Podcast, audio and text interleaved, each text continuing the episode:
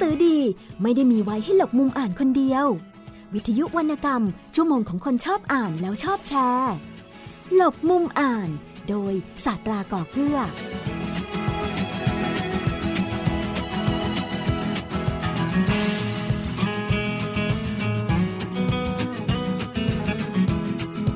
สวัสดีครับคุณผู้ฟังครับต้อนรับคุณผู้ฟังเข้าสู่รายการหลบมุมอ่าน กับผมสตราก่อเกื้อครับ และที่นี่วิทยุไทย PBS ออนไลน์ www.thaipbsonline.net วิทยุข่าวสารสาระ เพื่อสาธารณะและสังคมครับ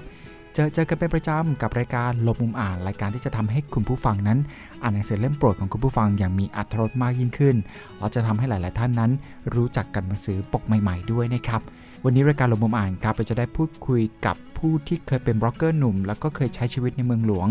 เขาได้หันหลังครับ กับชีวิตเมืองหลวง แล้วก็มีหนังสือเล่มหนึ่งซึ่งเป็นเรื่องเล่าเกี่ยวกับส่วนขี้คลาน เป็นผลงานของนามปากาสายลมลอยบล็อกเกอร์หนุ่มที่ทิ้งชีวิตเมืองกรุงกับสู่ท้องทุ่งเล็กๆ มรดกชิ้นสุดท้ายจากบรรพชน ซึ่งกลายเป็นห้องทดลองเรียนรู้และก็จดบันทึกครับ คุณผู้ฟังครับไม่ใช่เรื่องง่ายๆเลยนะครับ ที่ตัวอักษรในสมุดบันทึกเล่มเล็ก ๆ จะกลายเป็นเรื่องเล่าที่ลดแล่นอยู่บนโลกโซเชียลแล้วก็มีกลุ่มผู้ติดตามอ่านอย่างเหนียวแน่นมากว่า 13 ปี ทั้งหมดถูกบรรจุในรูปเล่มของหนังสือที่ชื่อว่าวิถีในนา ปรัชญาในสวนครับ หนังสือที่ไม่ได้เพียงเป็นการนำเสนอองค์ความรู้ทางเกษตรอินทรีย์ แต่หากหนังสือเล่มนี้ยังเป็นบันทึกเรื่องราวของการพเนจรทางความคิด การเติบโตของจิตวิญญาณชาวนาหนุ่ม ที่บังเอิญถูกกำหนดจากหน้าที่บางอย่าง จนต้องปลีกตัว จากกระแสนิยมในสังคมเมืองกรุงกลับไปใช้วิถี อยู่ท่ามกลางท้องทุ่งสีเขียว อันเป็นเสมือนเบ้าหลอมที่ทำให้เขาซึมลึกไปกับกระแส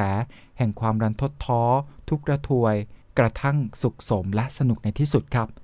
นี่ถือได้ว่าเป็นผลงานอีกหนึ่งเล่มที่จะทำให้ผู้อ่านนะครับ ได้ค้นพบแง่ความงามแห่งชีวิต ไม่ว่าจะเป็นสุขหรือทนทุกข์ทดท้อ แห้งระแหงต่าง ซึ่งล้วนแล้วแต่เป็นชีวิตธรรมดาครับที่เราจะสามารถจัดการมันแล้วก็สามารถผ่านไปได้ และที่สำคัญก็จะนำมาสู่ความสุขของเราที่เกิดขึ้นภายในจิตใจ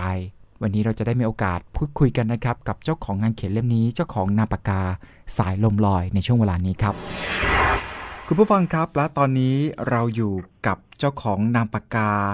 สายลมลอยนะครับ ชื่อจริงคือชื่อคุณสราวุฒินั่นเอง สวัสดีครับ สวัสดีครับ ครับผมให้แนะนำตัวก่อนครับ ชื่อจริงนามสกุล แล้วก็ปัจจุบันทำอะไรอยู่บ้างสราวุฒิวงศ์สุวัสด์ตอนนี้ทำงานเกี่ยวกับช่างตีเหล็ก งานตีมือเล็กๆน้อยๆอยู่ที่บ้าน จังหวัดชุมพรครับครับจุดเริ่มต้นที่ทำให้เราได้รู้จักนะครับ แล้วก็นักอ่านได้รู้จัก คุณสราวุฒิหรือว่าเจ้าของนามปากกาสายลมลอย นั่นก็คือการเป็นบล็อกเกอร์หนุ่มที่ทิ้งชีวิตเมืองกรุงกลับสู่ท้องทุ่งนะครับ แล้วก็มีการเอ่อเรียกได้ว่าห วนกลับไปทำอาชีพที่บรรพบุรุษได้ทิ้งเอาไว้ให้เป็นมรดกครับผมเอ่อถามถึงที่มาก่อนละกันครับสำหรับชื่อนามปากกานี้มาจากอะไรครับ ตอนนั้นเขียนเล่น ๆ อยู่ใน Trekking ไทยด้วยแล้วก็ ThaiWriter เว็บเว็บ ThaiWriter นะครับ ครับ ก็พยายามใช้ชื่ออะไร ชื่อดินมั่งชื่ออะไรต่ออะไร สุดท้ายก็ต้องมาใช้ชื่อ สายลมลอย มาจากคำว่า สายลมลอยนี่มาจากคำว่า สายลมลอยตุยตุยๆซึ่งแปลว่าตดอะไรประมาณเนี้ยครับครับ เพื่อนก็เรียกคุณตดคุณตดอะไรกันอืมครับผมขำๆกันไปอืมครับผม ก็ดูดูเอาเป็นชื่อแบบว่า มีความหมายสำหรับกลุ่มคนเพื่อนอาจจะทราบความหมายจริง ๆ แล้ววันนี้คุณผู้ฟังหลายท่านก็ได้ทราบความหมายจริง ๆ แล้วนะครับ ครับ เหตุการณ์อะไรครับที่ทำให้เรานั้นมีการเขียนเรื่องราวของเราลงในอินเทอร์เน็ตนะครับ มันเกิดจากอะไรอะครับ เอ่อก่อนหน้านี้ผมเขียนสารคดีท่องเที่ยวเชิงอนุรักษ์อยู่นะครับเกี่ยวกับเดินป่าอะไรพวกเนี้ยครับ ทีนี้ พอมาทำงานประจำหลังจากออกจากกรุงเทพแล้วนะฮะซึ่งซึ่งสมัยนั้นเดินทางบ่อย เดินป่าอะไรบ่อยเขียนบ่อยมาก ก็จะมีงานตีพิมพ์ในนิตยสารอะไรต่างครับๆบ่อย ตอนหลังกลับมาอยู่ที่นครศรีธรรมราชมาทำงานประจำอีกที่หนึ่งทีนี้จะจะไม่ได้ไปไหนเลย แล้วก็ไม่ได้เที่ยวเลยครับ การบันทึกการเขียนอะไรก็จะน้อยมาก ตอนนี้พอกลับมาอยู่ที่บ้านนะครับ พอกลับมาอยู่ที่บ้านก็เลย เหมือนกับซ้อมซ้อมมืออะครับฝึกสมองอะไรเงี้ยอย่าให้สมองมันฝ่ออะไรเงี้ยครับ ทีนี้เรื่องที่เล่าเนี่ย มันก็จะไม่มีเรื่องอื่นที่ที่มันไกลตัว เพราะว่าพอเราอยู่กับที่ ครับคือคือถ้าจะไม่ได้ไปไหนเลยยกเว้นในหมู่บ้านละแวกละแวกในละแวกเนี่ยครับเพราะฉะนั้นเรื่องที่เล่าเล่าง่ายที่สุดสื่อง่ายที่สุดก็น่าจะเป็นเรื่องเรื่องใกล้ตัวหรือเรื่องในชีวิตประจำวัน ครับ ซึ่งมันมีถ้าเล่าโดยทั่วๆไปมันก็มีความแบนมันไม่มีมิติอะไรอืมแต่ทีนี้พอพออยู่นานๆหรือ หรืออาจจะเป็นเรื่องวัยเด็กกลับขึ้นมาเนี่ย กลับขึ้นมาในในความ มันเหมือนจิ๊กซอว์อะฮะ ครับ เอ่อเป็นเป็นเป็นเป็นจุดเป็นจุด เป็นเป็นแผ่นแผ่นแผ่นแผ่นเป็นเป็นธีมเป็นธีมเป็นเรื่องเป็นเรื่องเป็นเรื่องเป็นเรื่องแล้วเรามาอันไหนที่มันเข้ากันได้ หรือเป็นเป็นเรื่องเดียวกัน หรือต่อเนื่องจากวัยเด็กของผมจนถึงตอนเนี้ยครับหรือตอนนั้นนะนะที่ผมเขียนเนี่ย มันก็ไปกันได้ มันมีมีทางลึกของมันอยู่ก็เลยเอ้น่าจะ น่าจะลองถ่ายทอดให้ให้คนอื่นดู เหมือน ผมเล่าหมายถึงมีเหมือนกับว่าเราเรามีคนนั่งดูนั่งฟังอยู่ต รงหน้าฮะอืมก็เลยเล่าง่ายหน่อยไม่ไม่ไม่ยากอะไร ครับ นั่นคือภาพในหัว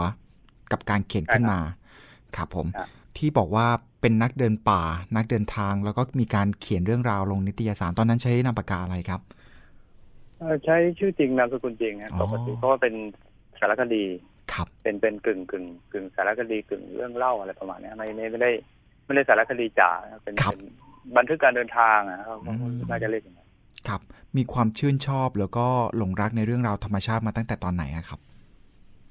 แล้วผมอยู่กับมันมาฮะอยู่อยู่กับมันตั้งแต่เด็กก็เลย ก็เลยไปในทางนี้แล้วก็ชอบถ่ายภาพด้วยอืมนะก็ศึกษาทางด้านด้านถ่ายถ่ายรูปอะไรพวกนี้มาก่อนด้วย แล้วก็ มันมันมันเป็นกลุ่มเพื่อน อยู่ด้วยที่จะเที่ยวด้วยกันอะไรเงี้ยฮะก็เลย ไปกันครับเที่ยวป่าอืม แล้วก็บันทึกอะไรออกมา มีความอยากเล่าเรื่องที่เราไป เจอที่โน่นที่นี่แล้วก็ถ่ายทอดออกมา ครับ เสน่ห์ของมันแล้วก็ตั้งแต่ตอนนู้นนะครับ คิดว่ามันมีเสน่ห์ตรงไหนบ้าง กับการที่เราไปเดินป่าไปถ่ายรูปแล้วก็มีงานเขียนออกมาเอ่อป่ามันมีเรื่องเล่าของมันเอง มันมันเชื่อมเชื่อมโยงกับกับเมืองอยู่แล้ว โดย โดยที่เรารู้หรือไม่รู้ตัวก็ตามเนี่ย ป่าคือต้นน้ำคือแหล่งอาหารคืออะไรหลาย ๆ อย่างนะครับ แล้วเรา เราไปเป็นตัวเล็กๆน้อยๆของ เราทำให้เราตัวเล็กลงอะครับถ้าเราอยู่ในกลางธรรมชาติเนี่ย พอตัวเล็กเราก็เสพอะไรที่มันเป็นเรื่องราวรอบๆตัวเราเนี่ยได้ง่าย ทีนี้พอพอพอมันเต็มแล้วเราก็อยากเล่าให้คนอื่นฟังแล้วครับไอ้สิ่งที่เราเห็นเนี่ยมันอืมมันสุดยอดอะไรเงี้ยนะครับช่วงวัยนั้นเราก็อืมมันตื่นตาตื่นใจไปหมด แม้ว่าจะเป็น ภาพที่คุ้นชินเราอยู่ตั้งแต่เด็กๆก็ตามก็เลย ถ้าเราถ่ายทอดออกไปให้คนอื่นที่มันที่เขาไม่เคย หรือไม่เห็น ยุคนั้นก็มีคนเดินทางเดินป่าหรือเขียนอะไรพวกเนี้ยก็ก็ไม่ได้มากเท่าไหร่แต่ก็มีนะครับมีมีหลายท่านอยู่อืมรุ่นพี่ๆรุ่นปรมาจารย์รุ่น รุ่นวัยเดียวกันหรือใกล้เคียงกันก็มีหลายท่านอยู่ครับแต่ต่างคนต่างมีสไตล์การเล่าของตัวเองไม่เหมือนกันก็คือต้องการจะถ่ายทอดสิ่งที่เราได้เห็นได้สัมผัส ให้ทุกคนที่ไม่มีโอกาสได้ไปยืนณจุดๆนั้นได้ได้เห็นเหมือนกับเรา ใช่ครับครับ ธรรมชาติยิ่งใหญ่เสมอในความรู้สึกใช่ไหมครับใช่ครับครับผมจนถึงตอนนี้ก็เหมือนยังเหมือนเดิมยังรู้สึกเหมือนเดิมแม้ว่าจะมันไม่ไม่ไม่เหมือนเดิมก็ตามหมายถึงธรรมชาติครับชอบคำที่บอกว่าเราจะดูตัวเล็กลงทันทีนะครับ หลาย ๆ คนเนี่ยคิดว่าแหมตัวเองนั้นใหญ่ครับโลกเลยทีเดียว จริง ๆ เราเป็นจุดเล็ก ๆ นิดเดียวเองนะครับ มากมากใช่ครับมาก ครับผมเอ่อในเรื่องของการชอบการรักธรรมชาติ แล้วก็กับการใช้ชีวิตในปัจจุบันดูเป็นอะไรที่มันก็ไปในทิศทางแล้วก็ธีมเดียวกัน แต่ว่าก็จะมีจังหวะช่วงหนึ่งคือก่อนหน้าเนี้ยเคยมาใช้ชีวิตในเมืองหลวงที่วุ่นวายแห่งนี้ด้วย ตอนนั้นมาทำอะไรอะครับ เออผมจบมาทางสายช่างนะครับครับเรียนอิเล็กทรอนิกส์มาแล้วก็ครอบครัวทางบ้านก็ไม่ได้ ไม่ได้มีเงินไม่ได้อะไร เราเรียนจบให้เร็ว แล้วทำงานให้เร็วครับ เพื่อเพื่อส่งเงินมาจนเจือทางบ้านอืมจะเป็นเรื่องที่ดีที่สุดสำหรับเด็กบ้านนอกทั่วไปนะครับครับ ก็มาทำงานหาหางานในเมืองก็ได้งานทำงาน ทีนี้พอมีเงินเดือนมันก็เป็นสิ่งที่เราอยากอยากมีอยากเป็นเป็นการถ่ายรูปเนี้ยเราก็เราถ้าเรามีกล้องเราน่าจะถ่ายรูปได้ ได้อะไรเงี้ยครับอยู่ในใจแล้วก็เราสามารถเล่าเรื่องได้ แน่นอนเพราะว่าผมก็อ่านอยู่แล้วก็คิดว่าน่าจะถ่ายทอดอะไรบางอย่างครับอืมก็ก็นั่นแหละก็ช่วงที่ทำงานอยู่ก็สะสมปกรณ์ถ่ายภาพ แล้วก็เริ่มเดินทางเล่าเรื่องครับครับแสดงว่าจุดหมายจริง ๆ ก็คือ การที่เราต้องการที่จะดูแลคนทางบ้านนั่นแหละ แต่ว่าประเด็นหลักก็อาจจะไม่ใช่อาชีพที่เราทำงานเพื่อเงินเดือน เพราะว่าจริง ๆ แล้วก็ยังเอาเงินส่วนหนึ่งมาหาสิ่งที่เราต้องการจริงๆนั่นก็คือกล้องใช่เพื่อที่จะบอกเล่าเรื่องราว ในผลงานของเราในสิ่งที่เราได้พบเห็น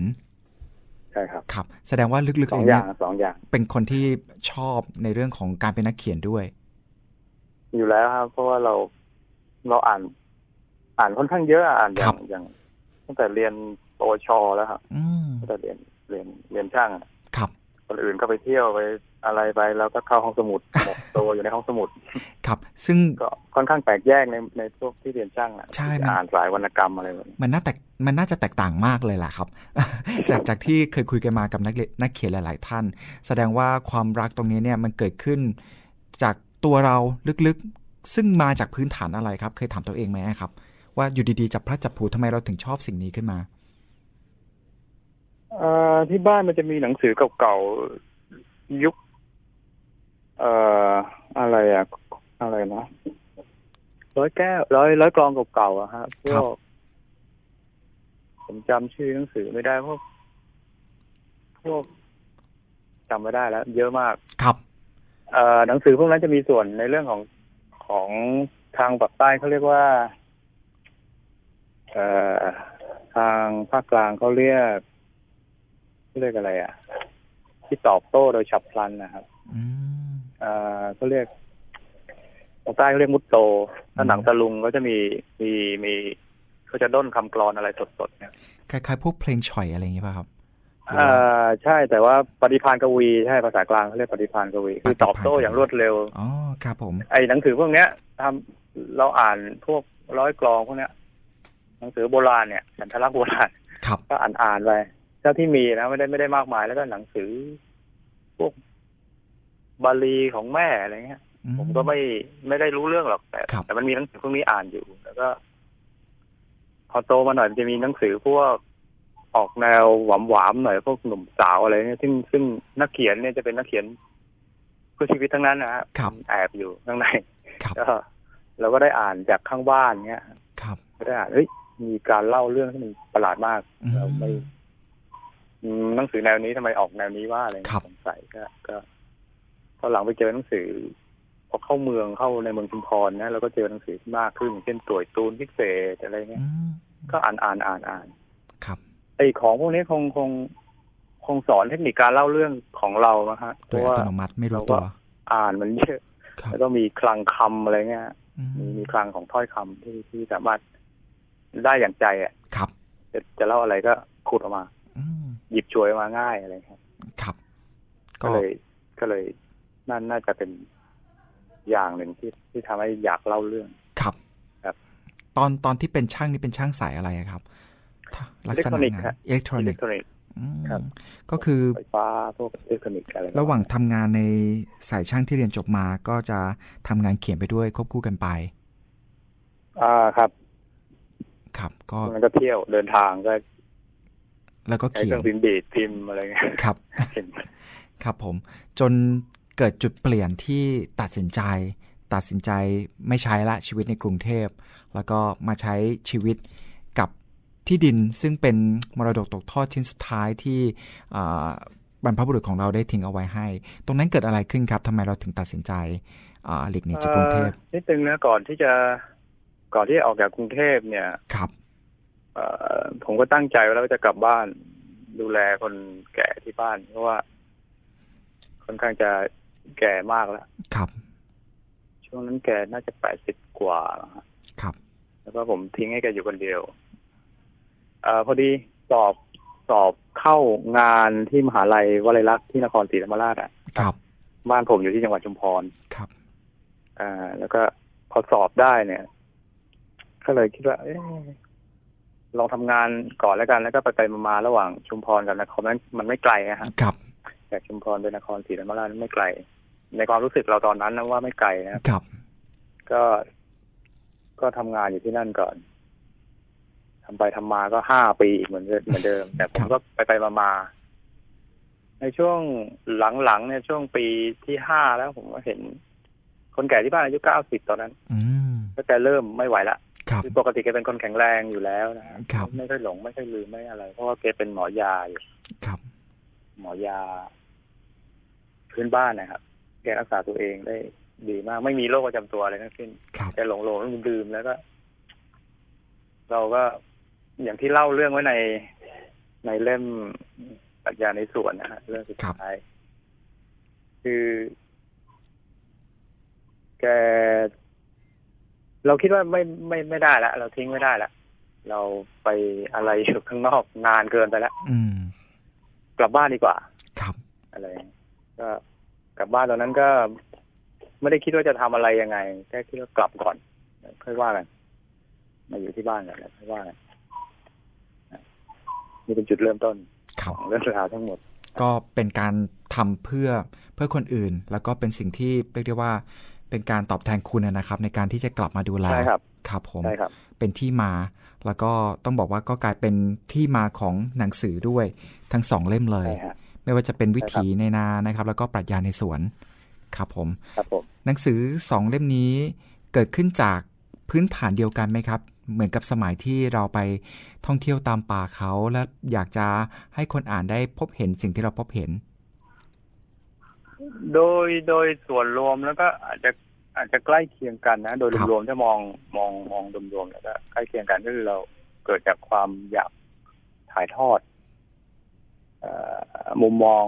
บางอย่างที่เราที่เราอยู่ครับที่เราเป็นอยู่หรือที่เรารู้สึก หรือที่เราอยากเล่าครับ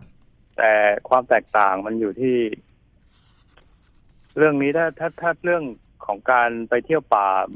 มองด้วยสายตาเดียว คือมองด้วยสายตามนุษย์ท่ามกลางธรรมชาติ ครับ แต่ถ้าเป็นเรื่องที่บ้านเนี่ย มันจะเป็นเล็กกว่านั้นอีก คือคือมุมมองจะเล็กเล็กลงหมายถึงไม่รู้ว่ามันจะละเอียดขึ้นหรือเปล่านะแต่ว่า ก็เล็กเล็กลงกว่าที่เราคือ ถ้าเรามองกว้างเนี่ย เราก็มองแคบลงครับ แล้วก็ไปเจาะในจุดแคบๆเนี่ยให้มันละเอียดขึ้นอะไรประมาณเนี้ยฮะครับ เราอยู่ในในในในพื้นที่ที่เป็น อำเภอหนึ่งอำเภอ หรือตำบลหนึ่งตำบลหรือหมู่บ้านหนึ่งหมู่บ้านเนี่ยความซับซ้อนของตัวละครแต่ละตัวหมายถึงตัวเราด้วย แล้วก็ตัวพืชพันธุ์ต้นไม้ ผู้คนเพื่อนบ้านอะไรเงี้ยครับ ก็จะซับซ้อนมากขึ้น เพราะเราไปซูมละเอียดครับอ่าเราไปจ้องเขาจนจนเห็นอะไรบางอย่างนะครับ ที่ที่ที่ไม่ใช่ ที่ไม่ใช่เรามองด้วย สายตาแล้วจะเห็นต้องคุย ต้องคลุกวงในต้อง เข้าไปเจอครับ ต้องเข้าไปเจอ จะด้วยความตั้งใจไม่ตั้งใจหรือจะไปทำอย่างอื่นแต่แต่ได้เรื่องราวนี้มาอะไรเงี้ยก็แล้วแต่ แล้วแต่ว่าสถานการณ์ไหน ครับ แล้วเรามีอะไรอยู่ข้างในอยู่ก่อนแล้วหรือเปล่า ครับ เช่นวัยเด็กเราเคยทำอะไรตรงนั้นเจอเรื่องเนี้ย ตอนเนี้ยกับคนคนเนี้ยอะไรฮะ เรื่องมันก็จะ จะซับซ้อนจะจะน่าน่าน่าสืบคนน่าตามเข้าไปอะไรอย่างเงี้ยครับ ว่ามันมีที่มาอย่างไร มีเอ่อสิ่งที่นอกเหนือจากที่เราเคยเรียนรู้อย่างไร จากคนที่เรียกได้ว่าก็สะสมประสบการณ์ในเรื่องนั้นๆ มาแล้ว ใช่ครับอืมใช่ครับครับผมสองเล่มนี้ครับบอกได้ชัดเจนแล้วนะครับ ความต่างก็คือนากับสวนครับ ครับผมเอ่อความแตกต่างกันในแง่ของเนื้อหาละครับ ว่ามันมันแตกต่างกันเยอะไหมครับ กับวิธีการเล่าเรื่องแล้วก็กับเรื่องราวในลักษณะของธีมเรื่องเนื้อหาเนี่ยครับเอ่อโดยรวมมันก็ไม่ไม่ไม่ต่างกันเยอะนะครับครับแต่ว่า โดยวิธีการอาจจะอาจจะหมายถึงไอ้เรื่องที่มันเป็นอยู่อะอาจจะแตกต่างกันเล็กน้อยอย่างเช่น ในในในช่วงที่ผมทำนาอยู่เนี่ย มันก็จะ นั่นแหละมันก็เช้าก็ในนาเที่ยงก็ในนาเย็นก็ในนาอะไรเงี้ยครับก็อยู่ไปไปมาๆบางทีกลางคืนก็ด้วยคตรัอบนหัวค่ำอะไรเงี้ยก็จะมีมีภาระที่ต้องไป มีความอะไรบางอย่างต้องไปดู ต้องไปจัดการต้องไปป้องกันอะไรเงี้ยฮะ ใน ในการทำนาแบบสไตล์ที่ที่ที่ที่เราทำกันอยู่ในหมู่บ้านนะครับตอนนั้นนะครับ ครับ เอ่อ ส่วนในสวนเนี่ย มันจะเป็นเรื่องที่เราหยุดจากนามาแล้ว เพราะว่าเอ่อด้วยสิ่งแวดล้อมโดยรอบของพื้นที่ที่เราไปทำอยู่ แล้วก็ดินฟ้าอากาศที่ไม่เอื้อแล้วครับแล้วก็ คนแก่ที่บ้านก็เริ่มแก่ตัวลงมากขึ้นมากขึ้น เราทิ้งไปไกลไม่ได้แล้วครับทีนี้ก็ต้องหมกตัวอยู่กับบ้านมากขึ้น ออกไปไหน น้อยลงอืมนะฮะก็ ก็จะมีเรื่องในสวนมากขึ้นอ่าตรงนั้นก็พอดีก็เริ่มเริ่มตีเหล็กแหละเริ่มเริ่มหัดตีเหล็ก ครับทำโน่นทำนี่อยู่ที่บ้านแล้วอืมครับ จะใช้เวลาให้อยู่ที่บ้านมากยิ่งขึ้น ตามวัตถุใช่ครับประสงค์แรกที่เราหวนกลับมาอยู่ที่บ้านก็คือการดูแล บุคคลที่เราต้องการดูแลอย่างใกล้ชิดที่สุด ใช่ครับ ครับอย่างวิถีในนาเนี่ยครับ ส่วนตัวแล้ว เคยคิดหรือเปล่าครับว่าเราจะต้องมาทำนาหรือว่าเรามีพื้นฐานการทำนามาก่อนหรือเปล่า เอ่อพื้นพื้นถ้าเป็น how to เนี่ยจะไม่จะไม่มีเลย ไม่มีเลยเอ่อครับไม่ไม่ไม่เชิงไม่มีเลยนะครัฮะบเพราะว่าผมเคยอยู่กับนามาตั้งแต่เด็กก็เคยมีครัมีบมีการทำเคยจับคันไถมีเลี้ยงควายมีอะไร เพราะเราอยู่ในวิถีบ้านนอกอยู่แล้ว มีบรรพบุรุษเป็นคนทำนาอยู่แล้ว แล้วก็ทำเพื่อกินนะไม่ทำเพื่อขายนะภาคใต้ส่วนใหญ่จะทำนาเพื่อเพื่อเพื่อไว้กิน เอ่อคือตอนเด็กๆเราจะไม่ไม่ไม่ชอบอะ ไม่เอาถ้าเกิดถ้าเกิดเลิกได้เนี่ย ตอนโตจะไม่ไม่ไม่ทำนาเด็ดขาดเพราะมันเหนื่อยมาก ครับ เหนื่อยจนเหนื่อยจนแบบว่า เหนื่อยสาบส่งอะฮะอืมเป็นอย่างนั้นครับเหนื่อยไม่เอาอะ เด็กๆมันไม่มีเด็กที่ไหนชอบอยู่แล้วมันเหนื่อยขนาดนั้น ครับ เอ่อแต่มันมันมีมันมีอะไรบางอย่างที่มันเกี่ยวข้อง เกี่ยวข้องกับไอ้วิถีพวกเนี้ยมันอย่างเช่น ถ้าไม่มีนาเราก็ไม่มีประกัดให้ให้เดินตามคันนาแล้วไปช้อนประกัดมามาเล่นกันเด็กภาษาเด็กนะครับ ครับพอโตขึ้นมุมมองของประกัดมันจะเป็นอีกเรื่องละเราเราเราอะไรที่มันทำให้ประกัดอยู่ มันก็ต้องมีมีนาถูกไหมมีมีข้าวมีสิ่งแวดล้อมที่ทำให้มันให้มันอยู่ได้พ อพูดขึ้นเอ่อพูดในเรื่องที่เกี่ยวข้องกับสิ่งแวดล้อมเนี่ยครับ ก็เอาอีกแล้วมันก็ยาวนะเราเรามองด้วยสายตาผู้ใหญ่มันก็ยาวแล้วอะไรที่เกี่ยวข้อง ครับก็อ่า ก็ที่นาที่เปลี่ยนไปอ่านาถูกแปลงเป็นสวนปาล์มน้ำมัน อะไรเงี้ยฮะ มันก็ เอาแล้วมันไม่ใช่เรื่องเล็กๆแล้วครับ ทีนี้เรื่องพวกเนี้ย มันมัน มันมันมันมันมันเกี่ยวเนื่องกัน ถามว่า แล้วทำไมไปทำนาอีกครั้ง เอ่อจริง ๆ ตั้งใจไว้ตั้งแต่ตอนตอนตอนทำทำงานอยู่ที่กรุงเทพนะครับ ว่าถ้าเกิดกลับบ้านเนี่ยชีวิตมันก็ช่วงชีวิตหนึ่งถ้ายังถ้ายังมีแรงอยู่อยากอยากจะทำนาเหมือนกัน เพราะว่าเราเห็น เราเห็นข้าวที่เรากิน หรือวิธีวิธีการปลูกข้าวของของหลาย ๆ ที่ที่มัน มันน่ากลัวมาก ครับ มันใส่สารเคมีซะจน จนเราแบบโอ้โห ไม่อยากจะกินเลย ครับคือทำไมเราไม่เลือก ที่จะทำเองอะไรอย่างคิดอย่างนั้นนะฮะตอนครับถ้าถ้าถ้าจะทำเองจะทำยังไงอะไรเงี้ย ก็เอาลองลองถามในหมู่บ้านดูว่า ยังมีใครทำมีเครื่องมืออะไรบางอย่างที่มาช่วยได้ไหมอะไรเงี้ยเรามีที่ดินอยู่นะ เป็นนาเก่าอะไรเงี้ยพอไปถามก็เขาก็มีกลุ่มของเขาอยู่ในในหมู่บ้านเนี่ยครับว่าอ๋อยังมีทำอยู่ไม่กี่เจ้าแล้วก็ ถ้าจะฝึกถ้าจะลองก็มาลองที่นี่ก่อนก็ได้เราก็เอาครับดีอย่างนั้นก็ทิ้งที่นาของตัวเองไว้ก่อนแล้วกันครับ ไปเรียนที่อื่นก่อน เรื่องเล่าทั้งเกือบทั้งหมดก็จะมาจากจาก จากที่นาที่เราทำไปทในดลองพื้นที่เรียขนองคนอื่นใช่คครัรับบใช่ก่อนที่จะมาทำของตัวเองแล้วก็ไม่ได้เรื่องเจอ เจอเจอปัจจัยที่ควบคุมไม่ได้อืมเยอะมากครับ คือมันแตแต่กต่างทำให้จากเราที่เราไปเรียนรู้อะไรอืมใช่ครับครับคนละที่กันแล้วก็คนละสิ่งแวดล้อมกันครับคนละดินคนละน้ำอืมเพราะว่านาเองจะเป็นพื้นที่ดินสองน้ำดิน ดินที่มันผ่านการท่วมโดยน้ำเค็มอะไรเงี้ยมันจะเป็นดินเปรี้ยวดินโอ้ ยากมากรายละเอียดยากมาก ยากมากครับ ก็แต่ก็ได้ทำนะแล้วก็มีเรื่องราวของเขาที่ครับที่ที่เล่าครับแล้วเราเราได้ทำนี่คือ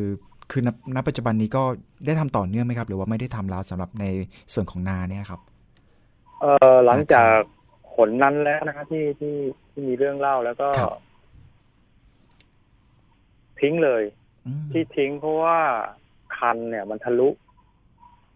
แล้วก็รอบข้างเนี่ยก็ปลูก ต้นไม้มาแล้วเราเราไม่สามารถทำอะไรได้แล้ว คือครับคือด้วยด้วยงบประมาณด้วยผมไม่มีมีตังค์ที่จะจ้างรถมากลบแล้วเพราะว่าต้องต้องใช้ต้องใช้รถแล้วครับเพราะว่ามัน คือรถแบคโฮนะฮะขุดครับแล้วก็กันไว้ทีนี้พื้นที่โดยรอบเนี่ยรถจะเข้าไม่ได้แล้วครับเราก็เลยถ้าเกิด ถ้าเกิดเราปล่อยไว้อย่างเงี้ย ก็จะดูว่าหลังจากที่เราปล่อยไว้เนี่ย น้ำเค็มถ้าเราถ้าเราไม่สามารถกันได้แล้วเนี่ยให้ให้มันธรรมชาติมันจัดการเองแล้วกัน ผมปล่อยทิ้งก็ตั้งตั้งแต่ตอนนั้นนะครับครับรอบข้างเนี่ยยังจัดการอยู่ก็คือผมปลูกมะพร้าวเอาไว้อืมตอนนี้มะพร้าวได้ได้ได้ผลแล้วส่วนตัวนาจริง ๆ ตัวพืชนาจริงๆยังปล่อยพวกพืชที่มันเป็นพืชสองน้ำพวกปรงพวกอะไรเนี่ยงอกเต็มไปหมดเลยอืมพวกเสม็ดพวกอะไรเงี้ยต้นต้นไม้ดินพลุเก่าครับดินพลุเสื่อมสภาพเนี่ย พวกเสม็ดจะขึ้นครับ ตอนนี้ขึ้นเต็มหมดเลยครับยังไม่ได้จัดการอืมแต่ดินจะจะจะไม่ค่อยเหมือนเดิมแล้ว ผมไปดูดูอยู่ว่าดินไม่ไม่ ผมตอนนั้นผมเลี้ยงจนดินจืดนะครับ แล้วพืชบางชนิดที่เราดูรู้ว่ามันไม่งอกในพื้นที่น้ำเค็มเนี่ยมันงอกเราก็ลองปลูกข้าวครับ นี้เลยหลังจากนั้นมาก็ยังยังไม่ได้ลองครับอีกเลย เพราะว่ามันต้องใช้งบในการกวาด เพราะว่า ปรงในต้นสูงทุ่มหัวเลยครับ ใหญ่มากปรงอืมเป็นเฟิร์นชนิดหนึ่งครับเฟิร์นน้ำครับอืมครับผม แล้วน่าสิ่งกลัวมาก สิ่งสิ่งที่ผู้อ่านจะได้จากหนังสือเล่มแรกครับ วิถีในนาเนี่ยครับ คืออะไรครับ หรือว่าสิ่งที่คาดหวังต้องการให้ผู้อ่านได้รับไปจากการอ่านวิถีในนาเอ่อถ้าจะถ้าจะเรียนทำนาจากหนังสือเล่มนี้ก็ไม่ได้แน่นอนนะครับเพราะว่ามันมันไม่ได้เกี่ยวกับ how to อย่างที่บอกครับ ว่าจะทำนายังไงไม่ใช่เพราะว่า เราไม่ได้เราไม่ได้ผู้เชี่ยวชาญทางด้านการทำนาแต่ว่า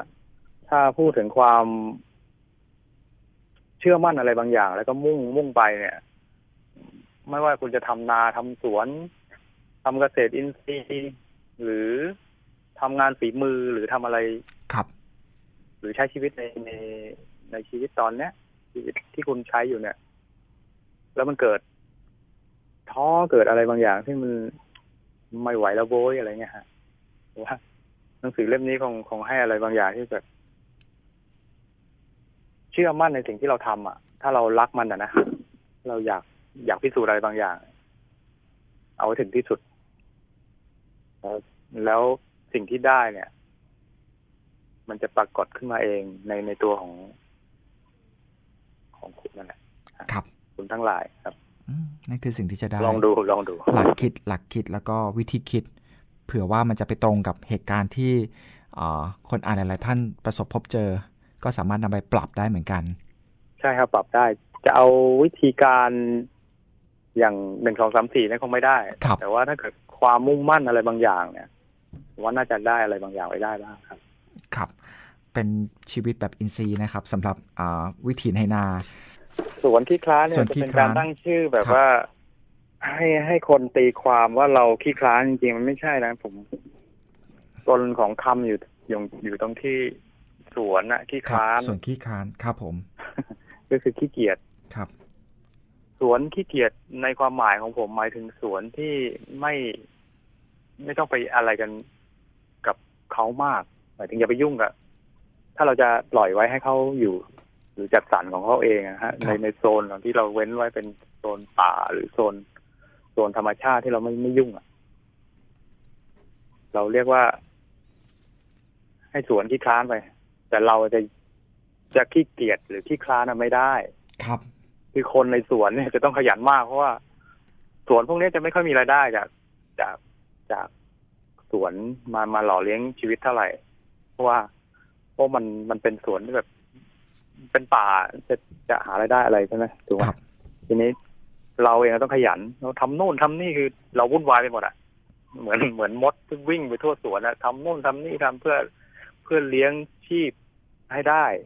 นะในในภาวะที่เราต้องใช้เงินเพื่อการดำรงชีวิตเนี่ยอืมในยุคนี้เนี่ย ครับนี่แหละ ก็สวนพิธานครับผทีมนี้เรื่องเล่าวที่อยู่ข้างในเนี่ย เป็นเรื่องที่เราทำ อย่างเช่นพวกทำทำน้ำตาลมะพร้าวเนี่ย เราเคยทำอยู่ตอนเด็กๆทำไมเราจะทำไม่ได้นี่มันอร่อยด้วยน้ำตาลมะพร้าวไม่ไม่ ไม่มีจากสวนที่ไม่มีสารเคมีอะไรเลย อร่อยมากทำยังไง แล้วก็ทำทำได้อยู่แล้วเพราะว่า เรามีทั้งครูที่อยู่ในหมู่บ้านนี่ก็ทำอยู่แล้ว แล้วก็ เราเองก็เคยทำมาก็ก็ทำได้ทีนี้ ระหว่างทำมันมีเรื่องอะไรที่มันน่าสนใจอะไรเงี้ยอ่าเขาว่ากันไปรายละเอียดครับเรื่องนั้นเป็นอย่างนี้เรื่องนี้เป็นอย่างนู้นทีนี้ต้นไม้บางต้นเนี้ย เรื่องในสวนก็จะไม่พ้นต้นไม้ถูกไหมฮะก็ครัจะบมีต้นไม้บางต้นที่เรา มันมันน่าจะสูญพันธุ์ไปแล้ว หรือมันไม่ค่อยมีหรือมันอยู่ที่อื่น แต่ทำไม น่าจะมีในสวนเรานะอะไรเงี้ยก็ลองหาหาดูอ่าก็มีด้วย หรือถ้าไม่มีก็ในในหมู่บ้านก็ยังมีอยู่ เรื่องบางเรื่องของต้นไม้ที่สัมพันธ์กับคนภายนอกอย่างเช่นสตอเงี้ยสตอเป็นทั้งผัก เป็นทั้งพืชเศรษฐกิจของปักใต้เราเนี่ยนะครับ ครับ เป็นไม้ใหญ่มาก ไม้ต้นสูงปรี๊ดเลย สูงจนจนจนปีนยากอะ่ะ ถ้าไม่ใช่มืออาชีพก็จะยากมากที่จะครับเอาผลผลิตมาอืมก็ก็ต้องมีพ่อค้าจากที่อื่นมาอะไรเงี้ย หรือแม่ค้าในหมู่บ้านก็จ้างคนที่อื่นมาขึ้นขายปีนมาสอยเข้าไปขายอะไรเงี้ยมีเรื่องเล่าก็จะมีอะไรประมาณเนี้ยครับว่า มันไปยังไงมายังไง ค้าขาย ขณะที่ สตอบางต้นเนี่ยก็จะเป็นที่อาศัยของพึ่งครับพึ่งพึ่งพึ่งหลวงนะครับพึ่งพึ่งรังใหญ่เลยพึ่งพึ่งป่ารังยาวเป็นวาอย่างเงี้ยสมัยผมเด็กๆนะครับส ตอหนึ่งต้นอาจจะมีพึ่งหลวงเนี่ยหลายหลายรังครับอยู่อาศัยก็มันไม่มีละยุคนี้ไม่มีแต่บางเอิญไม่กี่ปีที่ผ่านมามันมีครับซึ่งทำให้เรา เออ มันเกิดอะไรขึ้นหรือมันน่าเล่ามันน่าเล่ามันมีเรื่องอะไรบางอย่างที่มันเกี่ยวเนื่องกันอยู่อืมระหว่างระหว่างต้นไม้ ระหว่างสวน หรือสวนบางสวนที่มันน่าจะมีมีสัตว์ อะไรเยอะแยะมากมายกับไม่มีอะไรเลย มันดูเหงาเหงาเพราะว่าครับเขาใช้เขาเขาปลูกเชิงเดี่ยวเนี้ยครับแล้วก็ใช้สารเคมีเยอะอืมก็ไม่มีสัตว์อะไรที่มันอยากจะอยู่มันเป็นพิษกับมันแล้วสัมัตนว์อยู่สวนเรา ก็ไม่กล้ากินเหมือนกัน ผลผลิตจากสวนนั้น อะไรประมาณเนี้ยฮะครับเอ่อเรื่องเล่าก็จะมีอยู่ครับในในนั้น แสดงว่าสวนแห่งนี้ก็จะมีสัตว์แวะเวียนกันมา ไม่ว่าจะเป็นนกหรือว่าอื่น ๆ ต่าง ๆ นานามากมาย เหมือนกับเขาได้ มาพึ่งพาอาศัยจากส่วนของเราเหมือนกัน ใช่ครับ ก็จริงๆแล้วทุกที่ที่ที่เป็นอย่างนี้นะฮะก็จะมีมีธรรมชาติใกล้ๆตัว บางวันไก่ป่ามาคุยเขี่ยใกล้ๆบ้าน ครับ เดินที่เราไม่ต้องเลี้ยงไก่ด้วยซ้ำไปอืมครับผมแล้วก็มาใส่ของเขาคกรัระบลอกนกเนี่ย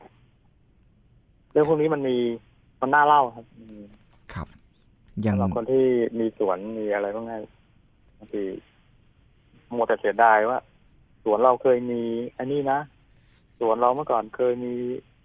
สัตว์ชนิดนี้นะมีต้นไม้ชนิดนี้นะตอนนี้ไม่มีแล้วถามว่าทำไมก็คุณไม่ได้ คุณไม่ได้ปล่อยให้เขาเป็นธรรมชาติอะครับจัดการเขามากเกินไป มันก็ มันก็ไม่มีมันก็เสียดายไม่ได้ละต้องอยู่ที่ตัวเขาเอง ครับ อย่างต้นสตอเนี่ย ก็คงจะไม่ใช่สิ่งที่เกิดขึ้นใหม่แน่นอนละเพราะว่าเท่าที่เล่ามาคือจะต้องมีลมต้นที่ค่อนข้างสูงถึงจะออกเป็นลูกเป็นลูกลูกสตอเป็นฝักสตอได้ใช่ไหมครับ ใช่ครับสูงมากสูงมากครับ แสดงว่าอยู่มาเก่าแก่ยาวนาน แล้วสำหรับต้นสตอในส่วนนี้ใช่ครับครับ มีอะไรที่เป็นมรดกตกทอด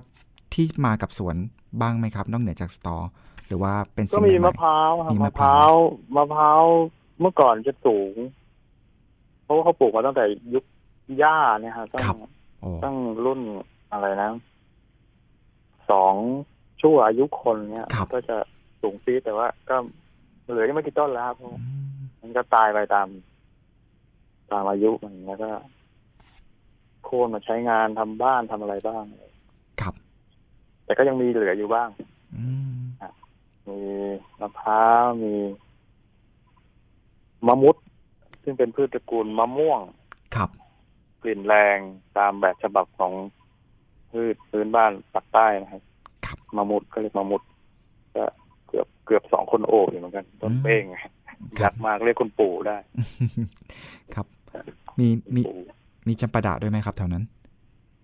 ธรรมดาไม่มีครับบ้านผมไม่มี อืมครับ ไม่มีมาตั้งนานแล้ว ไม่ไม่มีตั้งแต่ยุคโน้นเลยครับไม่มี มีแต่ขนุนเขาเรียกขนุนอืมครับภาษากลางน่าจะเรียกขนุนละมุด คือขนุนที่มันเปียกอะอ๋อครับมันนิ่มๆอะอืมันนิ่มจน จนกลืนยากอะฮะกลืนตรงเนี้ย อยู่ในปากอีกส่วนมันก็ไปอยู่ในกระเพาะแล้วอะไรเงี้ยมันจะยืดยืดอืมๆก็เลยขนุนละมุด บ้านผมเรียกขนุนเปียกครับเอ่อเมื่อก่อนมีต้นเบ้งเลยต้นยักษ์เลย ตอนนี้ก็ตายไปแล้วเหลือแต่ลูกหลานก็มีอยู่บ้าง ครับถือเป็นไม้โบราณชนิดหนึ่งภา ษากลางน่าจะเรียกขนุนละมุดครับสำหรับหนังสือปรัชญาในส่วนนี้น่าจะมีความเป็น how to มากกว่าครับมากกว่าหรือเปล่าครับ ในบางบท เออเอ่อไม่ไม่ใช่นะผมว่านะ มันเหมือนกับการทวินหาความหลังมากกว่า ครับฮะมันเป็นอาจการจะทเป็นวินหามากกว่าว่าเอ้ยที่มาเอ่าอย่างเช่นทุเรียนบ้านเงี้ย ทุเรียนบ้านคือทุเรียนที่มันเป็นทุเรียนป่า ดั้งเดิมแล้วมันถูก ถูกคัดเลือกสายพันธุ์โดยเลือกเอาต้นที่ที่เนื้อดีที่สุด มาปลูก ก็ปลูกจากเมล็ดนะนะก็เลือกมาปลูกปลูกปลูกแต่ละสวนก็จะมีชื่อที่แตกต่างกันไป รสชาติเอ่อเอกลักษณ์ก็จะแตกต่างกันไป ก็จะตั้งชื่อให้ให้ ว่าต้นเนี้ยชื่อไอ้นั่นไอ้นี่ แล้วก็ คนที่ถ้าเข้าไปขายตลาดเนี่ยก็จะรู้แล้วไอ้นี่คือต้นชื่อเนี้ยบางทีเขาสั่งไว้เลย ว่าเอาเนี่ยมากี่ลูกกี่ลูกอะไรเงี้ยฮะครับอืมกับการเป็นใช้ทีนี้ตอนนี้มันไม่มีแล้วมันไม่ค่อยมีแล้ว มันโค่นขายต้นไปอะไรไป แล้วก็มันไม่ใช่พืชเศรษฐกิจเหมือนทุเรียนหมอนทองอะไรพวกเนี้ยครับ ก็เลยเรารู้สึกว่า อ่า มันอร่อยแล้วทำไมมันมันไม่มี จะเป็นเป็นโรคทวินหายอืมซึ่งก็รวยเรียนแล้วไม่ไม่ค่อยมีแล้วครับวิประมาณนั้นประมาณทวินหายครับวิถีชุมชนในการที่จะถ่ายทอดเรื่องราวหรือว่าเอ่อในการสอนการเกี่ยวกับเรื่องไม่ว่าจะการทำนาหรือว่าการทำสวนการดูแลต้นไม้เอ่อลักษณะของชุมชนที่อยู่ณเวลานี้เนี่ยครับเป็นยังไงบ้างครับ เอื้อเฟื้อเผื่อแผ่มีการถ่ายทอดเป็นยังไงบ้างครับ ที่ทำให้เราสามารถประสบสังคมในความอุดสำมเร็จคติมันมันไม่ค่อยมีนะฮะอ่าในความเป็นจริงเลยครับ มันก็มีความซับซ้อนของมันอยู่อืมแต่ว่าโดยทั่วไปเหมือนกับชนบททั่วไปก็ก็ก็ยังยังเอื้อกันอยู่ แม้ว่าจะมีความไม่ชอบที่หน้ากันในบางเรื่องหรือ ไม่ถูกชะตากันอะไรหรือไม่ ไม่ไม่ไม่ไปมาหาสู่ครับ อะไรเงี้ยฮะแต่ว่า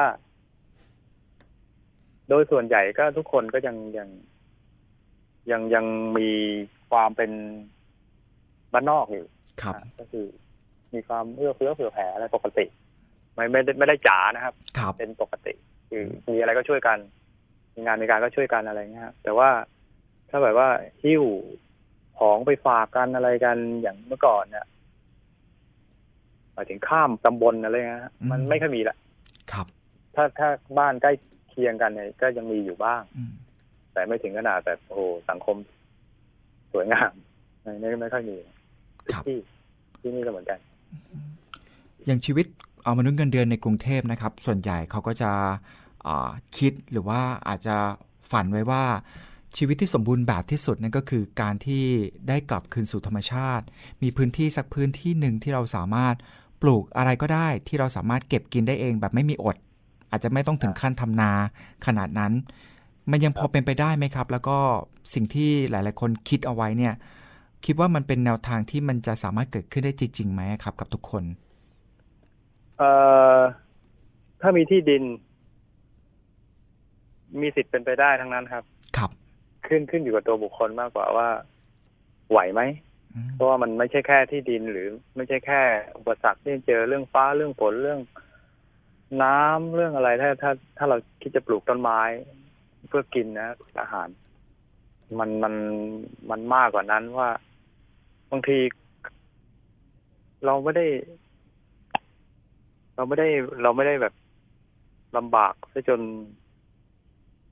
ซะจนแบบว่าอดตายอะไรเงี้ยครับ ครับ ไม่มีแล้วอดตายในยุคนี้อืมเอ่อจะมีน่าจะเป็นเรื่องของความเครียดความกลัวมากกว่า ผมพูดกับหลายคนนะว่า ถ้าถ้าเกิดจะมาใช้ชีวิตแบบนี้เนี่ย นอกจากจะ จะต้องเรียนรู้ ว่าจะใช้ยังไงแล้วเนี่ย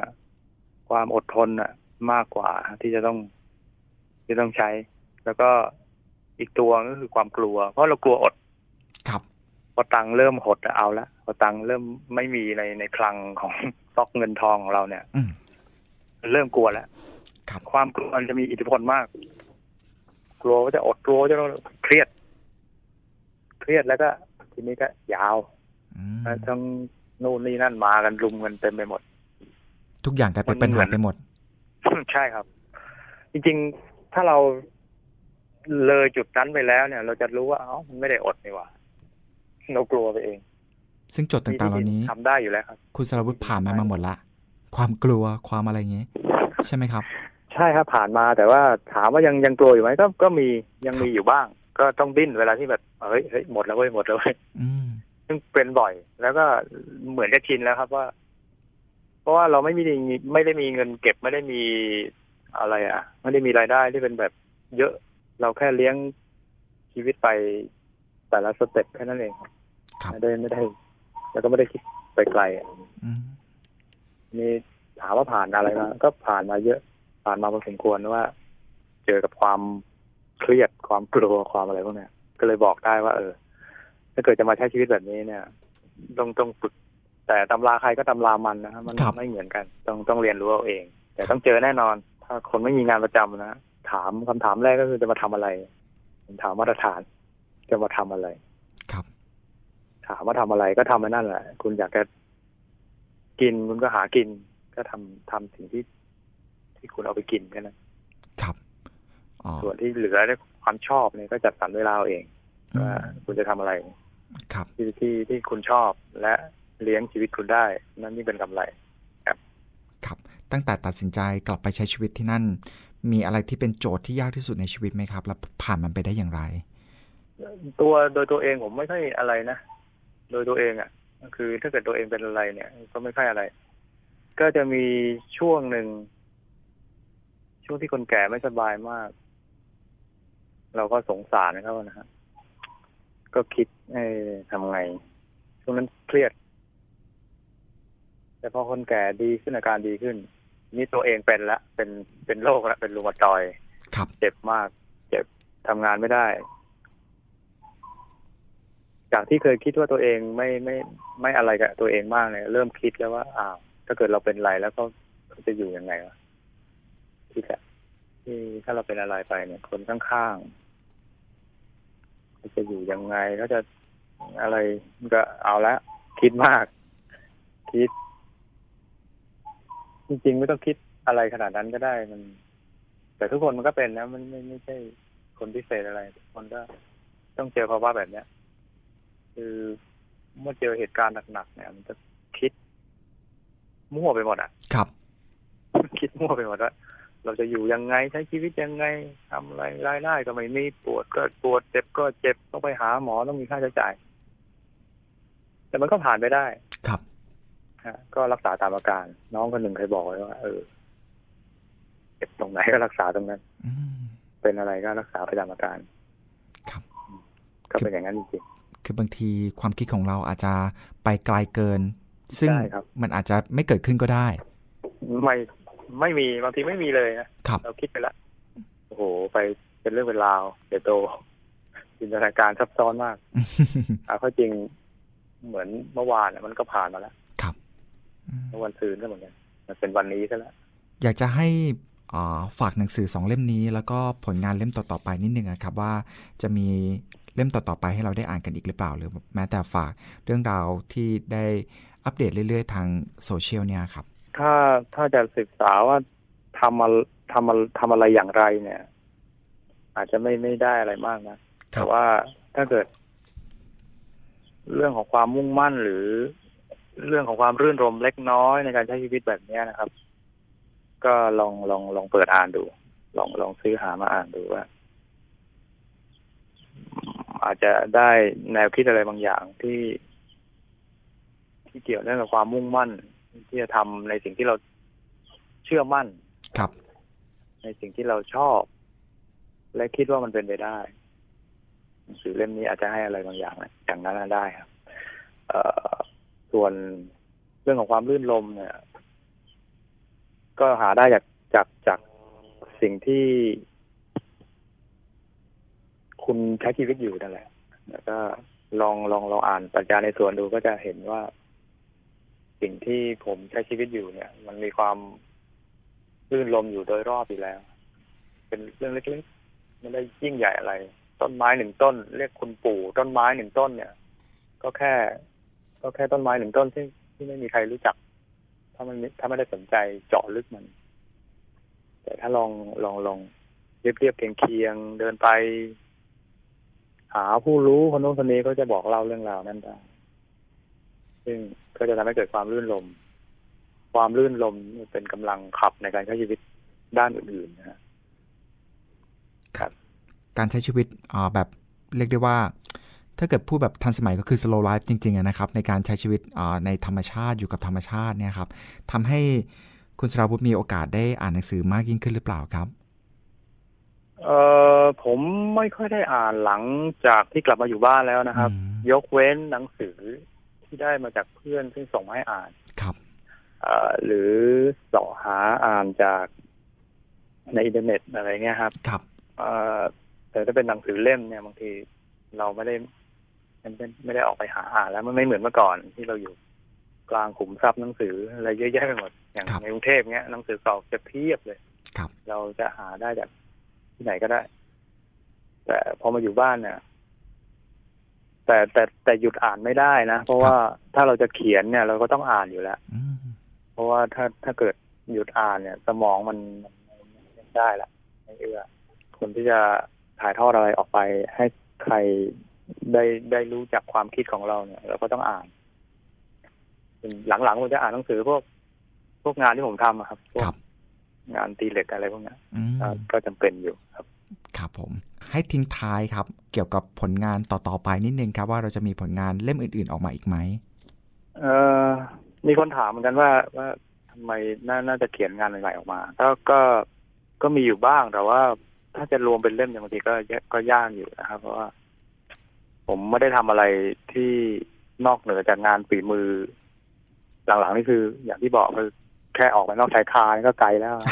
ครับคือคือ เราก็อยู่กับงานฝีมือ ทีนี้พอพอพอเป็นงานฝีมืองานอย่างงานตีเหล็ก เอ่อบังเอิญว่ามันเกี่ยวข้องกับผู้คนที่เอาที่เอางานของเราไป หรือเอางานของเขามาให้เราทำหรือรีบิวหรือ หรือซ่อมแซมหรืออะไรพวกเนี้ย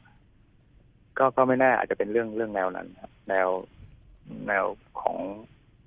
คนที่เกี่ยวเนื่องกับกับเครื่องมือเครื่องครับใช้ วันนี้ขอบพระคุณมาก ๆ เลยนะครับ ที่สละเวลามาพูดคุยกับเรานะครับ ครับผมเช่นเดียวกันครับ ครับ ขอบพระคุณครับ สวัสดีครับส วัสดีครับ ติดตามเบื้องหลังงานเขียนต่างๆ จากหนังสือเล่มโปรดของคุณผู้ฟังที่จะทำให้คุณผู้ฟังนั้น เข้าใจแล้วก็รู้จักหนังสือ นักเขียนรวมถึงผลงานจากสำนักพิมพ์ต่างๆ กับที่นี่รายการลมมุมอ่านกันได้เป็นประจำครับ กับที่นี่วิทยุไทย PBS ออนไลน์ วิทยุข่าวสารสาระ เพื่อสาธารณะและสังคม กับผมสตรากอเกื้อนะครับ วันนี้หมดเวลาแล้วครับกับรายการลมมุมอ่าน ขอบพระคุณสำหรับการติดตามรับฟัง สวัสดีครับ การหลบมุมอ่านได้ทุกวันอาทิตย์ 17นาฬิกา10 นาทีถึง 18นาฬิกาทางวิทยุไทย PBS ออนไลน์ www.thaipbsonline.net และแอปพลิเคชัน Thai PBS